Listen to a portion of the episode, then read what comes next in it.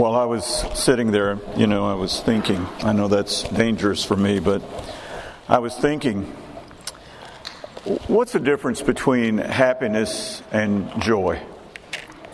And what I realized maybe I'm wrong, but this is just right there on the spot.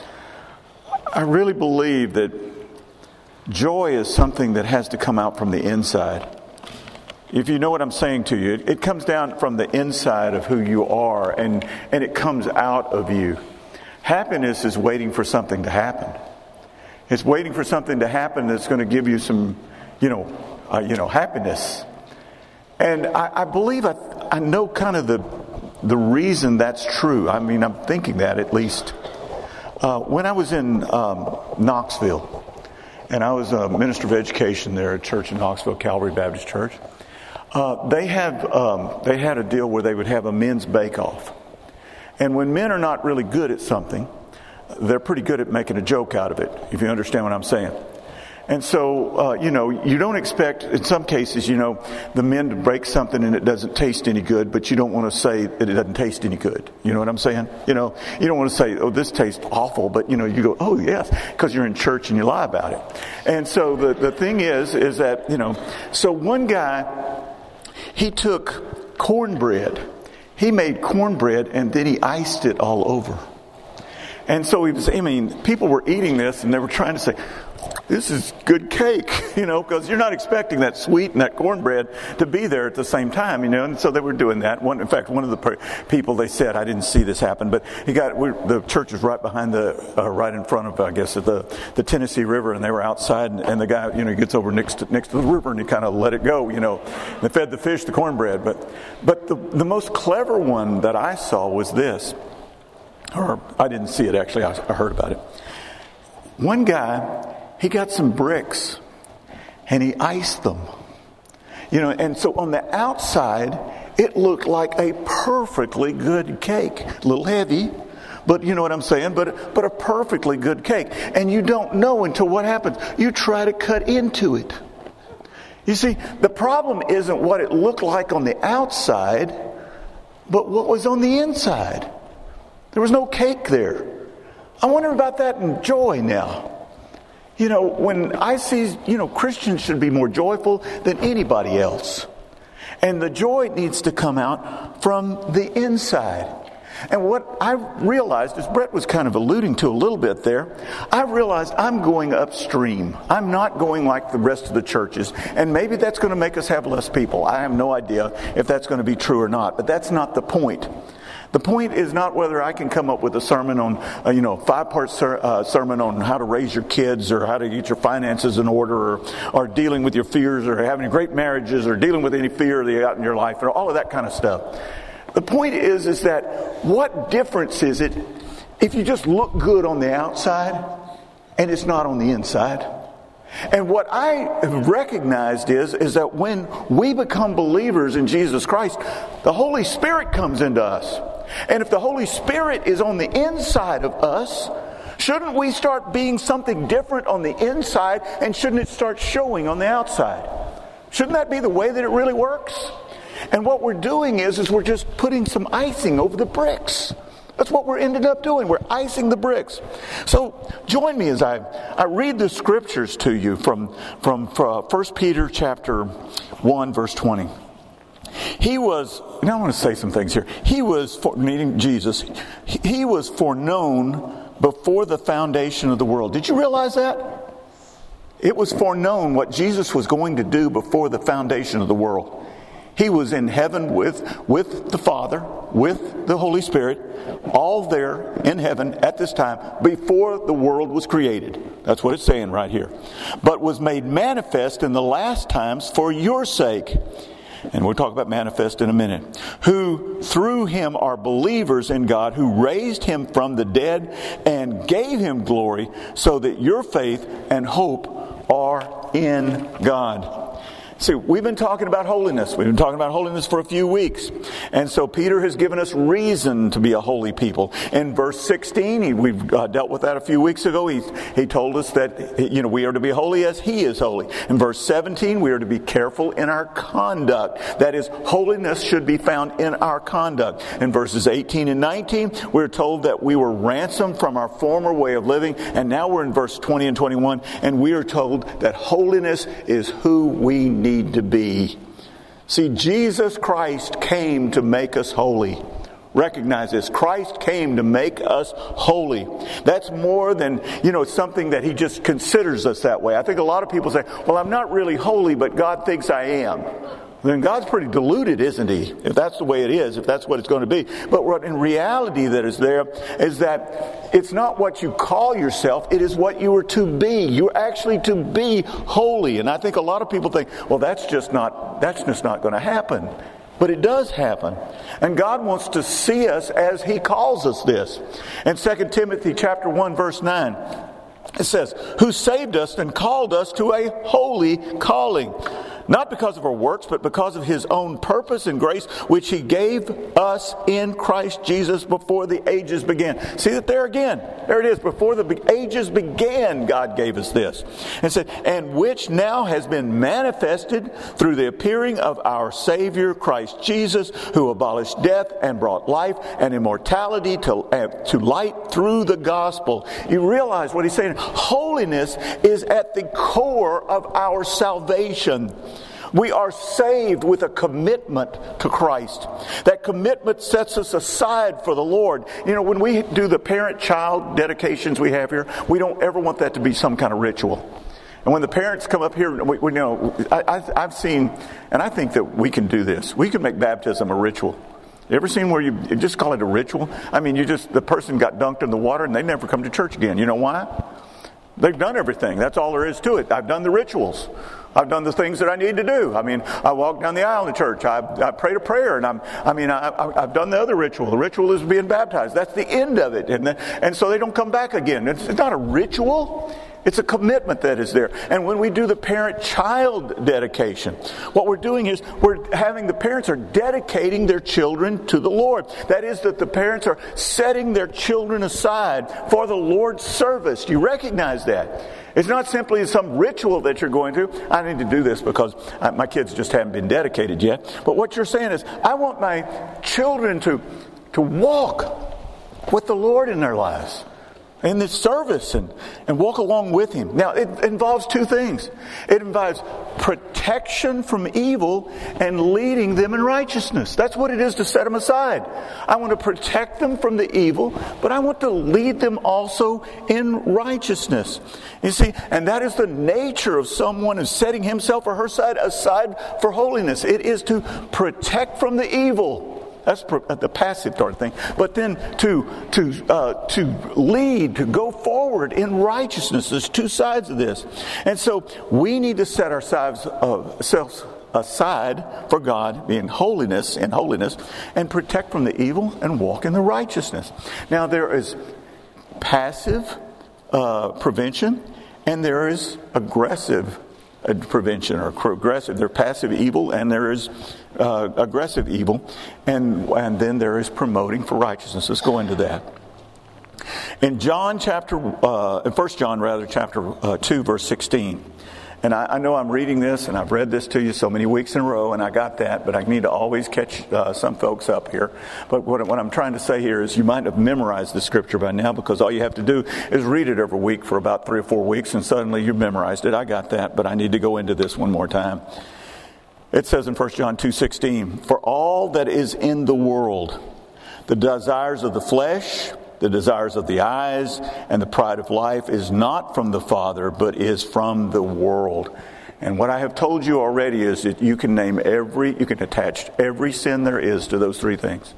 You can attach every crime that is ever committed to those three things. The lust of the flesh, as they call it in other versions, the lust of the eyes and pride of life, the desires of the flesh, the desires of the eyes, and the pride of life. Now, here's what I'm going to tell you that's new. Not all of you have the same propensity to do all three things. What I'm trying to say to you is some of you are affected by some things and you're not affected by other things. There are some of you that you're not affected by the desires of the eyes. And that's talk about money. I'll talk about that in a minute. But if money doesn't ring your bell. I mean, we could talk about money all day long. You don't have any struggle with money whatsoever. That's just who you are. And some of you are not affected by the lust of the flesh. That is that you don't have any trouble with pornography or watching any of that kind of stuff or being sucked in by it. No, you don't have that. And some of you don't have any trouble with pride. You're just a naturally humble person, and you don't get into the pride issues that are there. And you don't even care if people remember your names. You're not offended when somebody forgets your name. That's not your thing that is there. And so, but you need to be aware of the things that do affect you. And what I'm trying to say here is that for those of you that have the lust for the physical pleasure, hear this from me, the lust of the flesh most often manifests itself in sexual desire.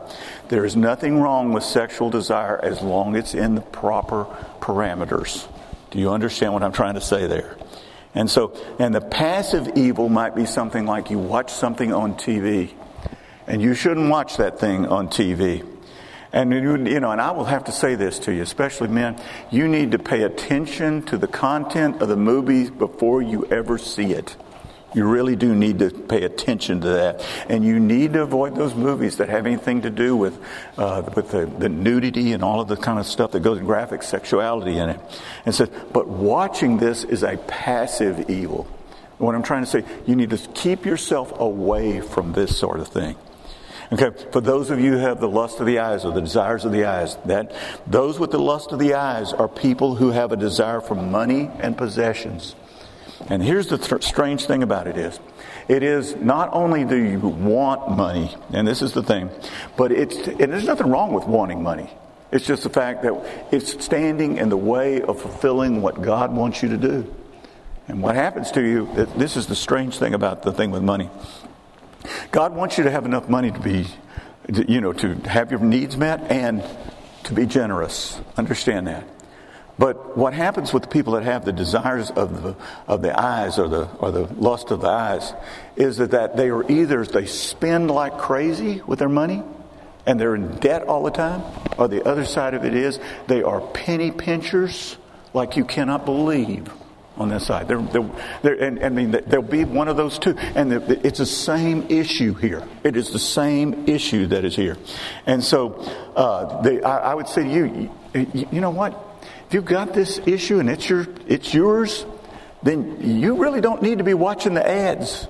You don't really need to be, lusting after the latest and the greatest and all of the other stuff that is out there.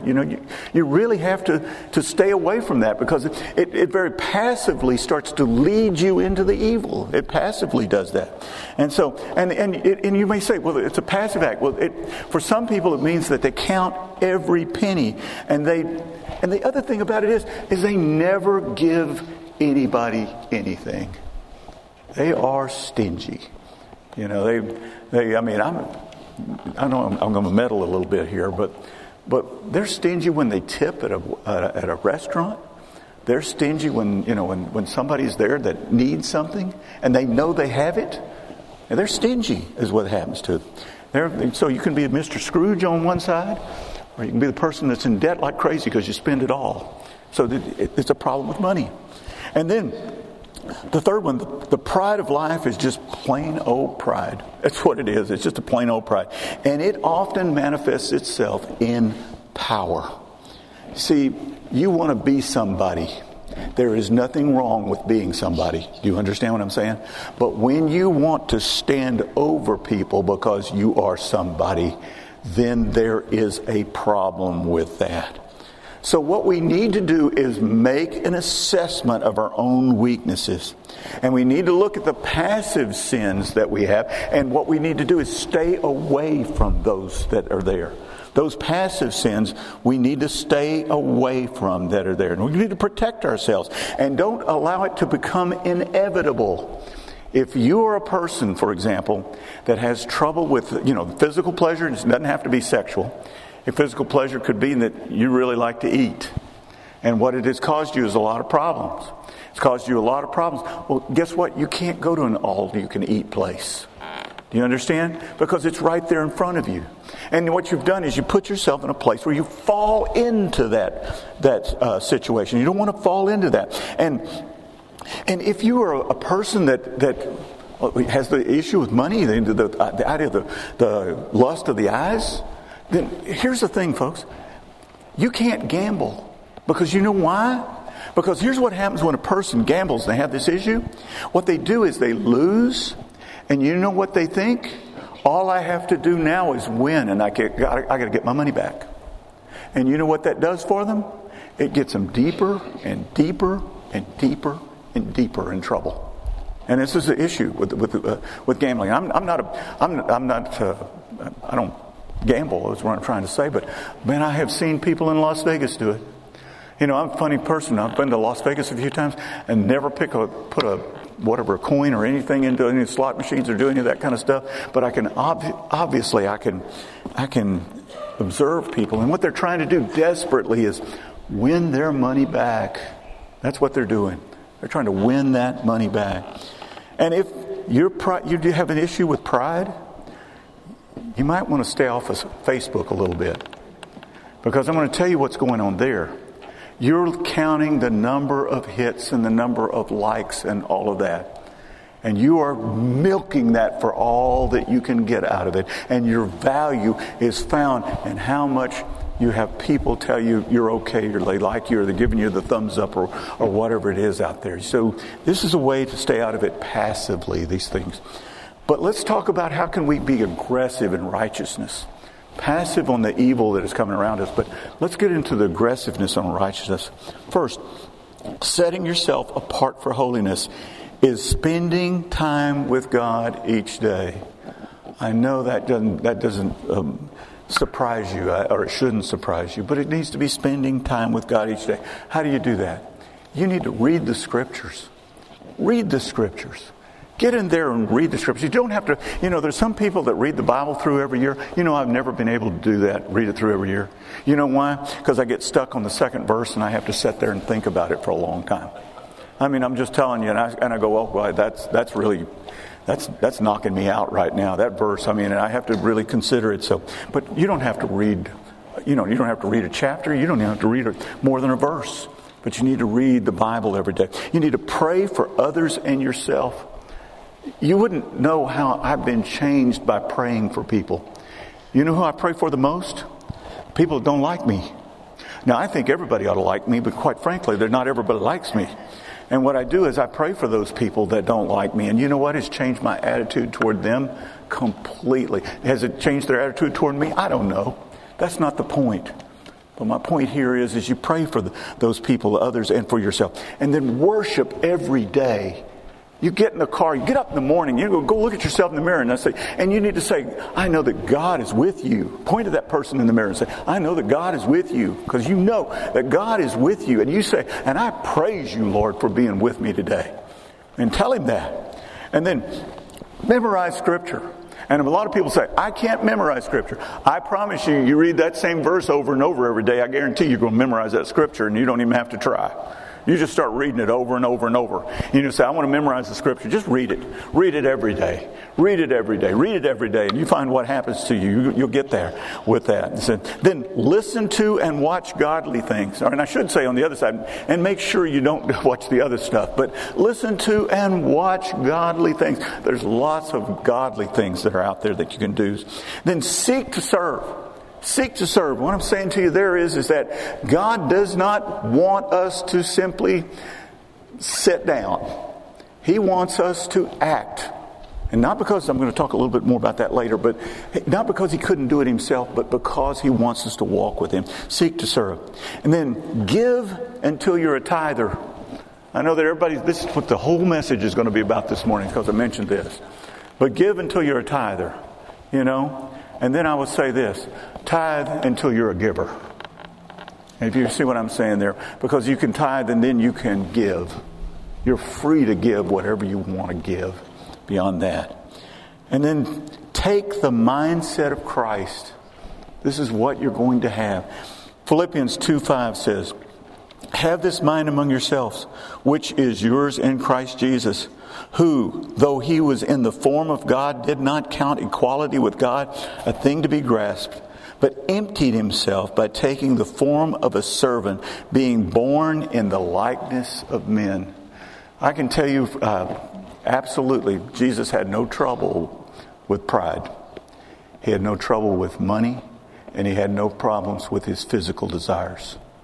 You realize he was that holy. So God's plan of holiness for us, though, was set before the foundation of the world and manifested in the cross. You see that what happened on the cross.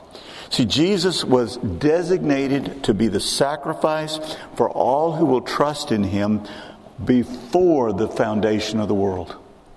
Before creation was created.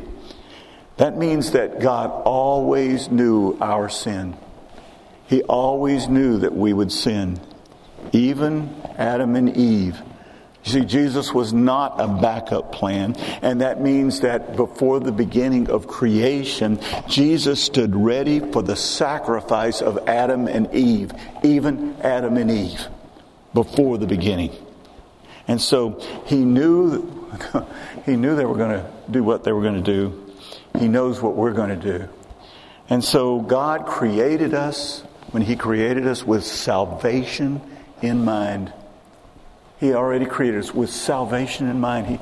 He wanted us to be saved. And I think that sometimes we think that we're going to inform God of our sins. And he's going to go, I didn't know you did that. You know, that's not going to be the case. Let me tell you something about, this is the thing that happens with people. And they tell me sometimes, they'll say, I've been broken. And you know what that means to them? It means they've been humbled. They've had something terrible that has happened in their lives. They've just had a horrible thing that happened in their lives. And so what happens to them is they say, I have been humbled. Or they'll say, I've been broken, rather. And what I'm saying to you is that they haven't been broken. Let me tell you the difference between being humbled and being broken. When you are broken, you grieve over your sin, not over your circumstances. It is your sin that you are grieving over. And when you have been broken and you feel the egregious nature of your sin, then you understand what confession really is. Because you're not informing God something he doesn't know. You're agreeing with God something that he already knows. So that before time began, Jesus was foreknown, even to be the Savior. Remember a couple of months ago when I was preaching on the the Christmas type sermons, and I read this verse. It says that when the angels were speaking to the shepherds, they declared this in Luke 2:11. For unto you is born this day in the city of David a Savior, who is Christ the Lord. Do you realize he was born the Savior? He didn't go to the cross and become the Savior. He was born the Savior. That was the intent from the very beginning. And this salvation was to change you from unholy to holy. It wasn't intended for you to be saved, but unchanged. Genuine Christ-likeness is fundamental evidence that reveals your salvation. Think of this. I think so many people say, well, God considers us that way, but that's not really how we are. Would you go to a mechanic? Let me see, you go to a mechanic. Car broke down. Okay, not that. Car broke down. Go to a mechanic. And the mechanic says to you, I consider your car fixed. I know you can still hear that noise. But first I would recommend to you is that you just start ignoring that noise. That would be the first thing. And then when you say, but I can't ignore the noise. And then they say, well, then you need to turn up the radio a little louder so you can miss that noise that you have right there. Now, how many of you would like to go to a mechanic and who said, I consider your car fixed, but I'm not really going to fix it? You see, Jesus came so that we would be fixed, that we would become holy. See, the Savior is manifested to you right now. Manifested means made evident. You see, and what happens to us is that we're made evident because the Holy Spirit is growing inside of us, not taking over. That's not what I'm saying to you. But the Holy Spirit, that relationship is growing within inside of us. And it's changing who we are from the inside out. For salvation is more than just going to heaven. It's more than just going to heaven. Salvation includes being changed from the one who is literally working against the Lord and to a person who is fully devoted servant. Salvation includes becoming one who walks with God so closely that the person reveals the character of God and who he or she is. You realize you're revealing who God is to the rest of the world because you're walking so closely. I ask you, do you believe that God could do the work on the earth that he wants to do without you? And the answer is yes. Yes, he could. He could do the work that he has called you to work on. The service that he is calling you to serve is he's quite capable of doing it without your help. So why does God call us to serve? Because he wants us to walk with him. And that's how we walk with him. We walk along with him in order to bring about the things that he wants to bring about and to be changed in our lives so that we are burning hot with who he is. You see, the Christian life that burns with intensity is found in the middle of the fire. It's found in the middle of the fire. You know, I took an online physics course recently, and in that I didn't discover it, but they said this themselves. It said that the inside of the sun, our sun in the sky, burns with much, much higher heat than the surface of the sun. And I thought about that, and I said, well, yeah, I guess that's true. I mean, when I have a fire in the fireplace, I guarantee you those coals are much hotter than the outside where I feel the flame. You understand? That's really true. And in the Christian life that is burns with intensity, it's found in the middle. It's found on the inside of who you are.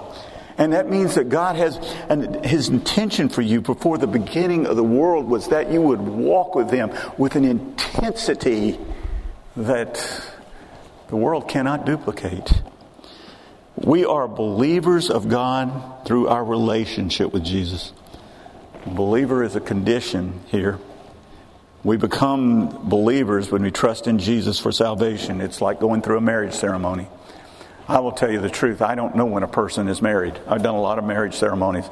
But is it when they kiss? Is that when it is? Is it when they said, I do? Was that it? I mean, when they repeated the vows after me, is that when they got? I don't actually know, but I know at the end of it, they're married. That's what I know. I don't know if the person, when they bow their head in order to say, I want Jesus in my heart and I repent of my sins, I don't know if that's when they become saved or it's when they just bow their head. I don't know if it's when they bow their head or when they say the words. I don't know. It doesn't matter, does it? It is a condition. And there is only one way we can have that salvation where the Holy Spirit comes into us. Jesus himself said, I am the way and the truth and the life, and no one comes to the Father except through me. Look at those words there. Jesus himself said this. I am the way and the truth and the life. No one comes to the Father except through me. Now, either Jesus is deluded. In other words, he believed that's who he was, but he wasn't. That isn't who he was. Or he's crazy.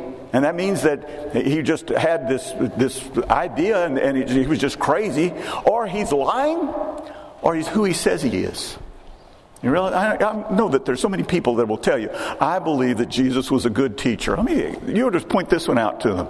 If you said that words there, it said, well, if he's not the Savior that he says, if he's not the only way to the Father like he says, then he must have been deluded, crazy, or lying. And if you're deluded, crazy, or lying, you're not a good teacher. If you want to say he's a good teacher, you need to be able to say he's the Savior as well. And there is no other way to get there. No other way to get there. You know, you think sometimes, I was taking a physics course when I was in college. And I took this physics course. It was an advanced physics course. And what happened was that they didn't have class. We didn't have any class. What we did was that when we were ready to take a test, we took a test. And this is the way that worked. We'd go in to the professor. We'd say, "Professor, I'm ready to take, chapter 1 chest, 2 chest, 3 chest, or whatever it was that we were supposed to take." So I would, we'd go in and do that. And so I remember I went in to take a test, and I was taking this test. And here was the thing on the test: if you made 99, you failed. You had to have everything correct on it, everything correct. So I went in and I took one of the tests.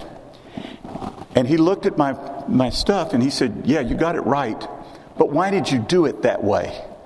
I said, "Because it was one of the examples at the end of the chapter that we're supposed to review from, and it said to do it that way." He said, "Fine, I want you to do it a different way." I said, "You know what the hardest thing to do is? Once you know how to do something, is to do it a different way." I sat there and puzzled over it and puzzled over it and puzzled over it. And what happened was I said, "I figured this out." And I did it a different way, and I made an addition problem. I just added 2 numbers wrong. Had every step correct. And you know what I got? F. Got an F. I'll tell you what I got. I got an F. There may be 2 ways to do a physics problem, but there aren't 2 ways to get to heaven. There are not 2 ways to get to God. That is what Jesus has said himself. And, through this condition, based on a physical resurrection and a spiritual glory, we have faith and hope in God. Faith is believing who God is. He is the God who heals, who supplies our needs, who fixes the things that are broken in our lives, who forgives, who works in you, and he works in others. Now, why would we believe that? We believe that because we walk with him. And the reason that people doubt so often is because they got off the path. You have to get really close to God. When the things that are happening in your life and there's tragedies that happen, when you get off that path, you're going to say, "I'm not sure if that's who he is." But if you are walking with him and you're walking closely with him, then you will know that when you get into trouble, when you have the financial problem, when you have health problems, when you have worries, and all of that, you will know who he is. And you won't go around the world saying, "Well, I have my doubts and that's just normal." Because it isn't normal. Normal should be, "I have faith. I have faith." And when we were little, our fathers used to take us to the pool and go to the deep end. I don't know if you guys did this. And what happened, they'd say, "Jump into our arms." The dads would say that. And what did we do? We jumped. Why did we jump? We jumped because we knew he would catch us. We knew that. We absolutely had faith in that. And so when we have these issues and happen in our lives, we have a hope in God. He's going to, not that he just can catch us, but that he will catch us. And we know that because we have walked along with him. And because we know him. And this growth has happened from the inside out. Christians should have the best outlook of all. I mean, think about this. Christians are loved by God who prepared to know them before the foundation of the world. Think about that. He wanted to know you experientially. He already knew who you were, but he wanted to experience you before the foundation of the world. Christians are being worked on by God to save them from living like the rest of the world that has no hope. The rest of the world has no hope. But you're not supposed to be that way. Christians have faith because they truly know God, because they walk with him. And Christians are never alone and never hopeless because we walk with him and we know him. Now, if you want to believe those things without ever being changed, I guess you can do that. And you can pretend that things are better without anything actually getting better. You can do that. I suppose you can do that. And you can still get excited on Sundays and have it all cool off by Monday. I understand that. But let me ask you something. Let's say for this, just for argument, this afternoon you go to Wegmans or Kroger's or Sam's or someplace and you buy the most beautiful chocolate cake you've ever seen. I mean, and your mouth just waters for this chocolate cake. You think, "Oh, it's going to be a moist. It's going to be great. I've heard so much about this chocolate cake." And you get home and you find out when you try to cut into it, it's just iced over bricks. What would you do? I don't think you'd accept it. Why would Christians accept not being changed? Looking good on the outside and not on the inside. You see, you don't find out if you got iced bricks until you try to cut into it. And I promise you, there comes a day when something's going to cut into it and find out what's on the inside. Pray with me.